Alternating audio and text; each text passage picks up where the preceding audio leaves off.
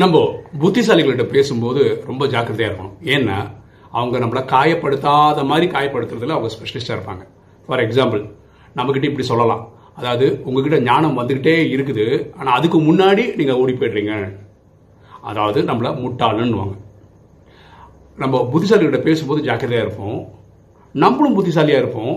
ஆனால் யாரையும் எண்ணம் சொல் செயல் மூலமாக காயப்படுத்த மாட்டோம். வேண்டாம். ஏன்னா எண்ணம் போல் வாழ்வு.